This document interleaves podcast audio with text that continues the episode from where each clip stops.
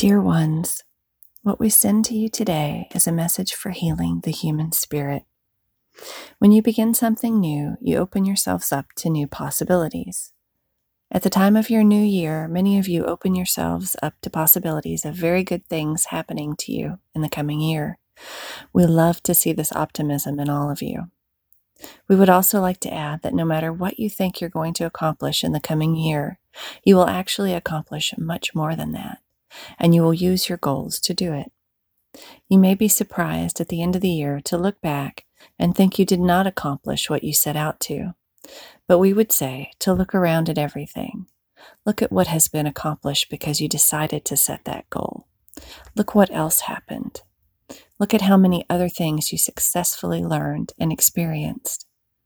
You are moving ever forward in spite of what you might believe. We invite you to take a look back and instead of looking at what you didn't accomplish that you meant to, look at all of the other things that you learned, experienced, and became in the past year. And now think of how much you will grow in the short year to come.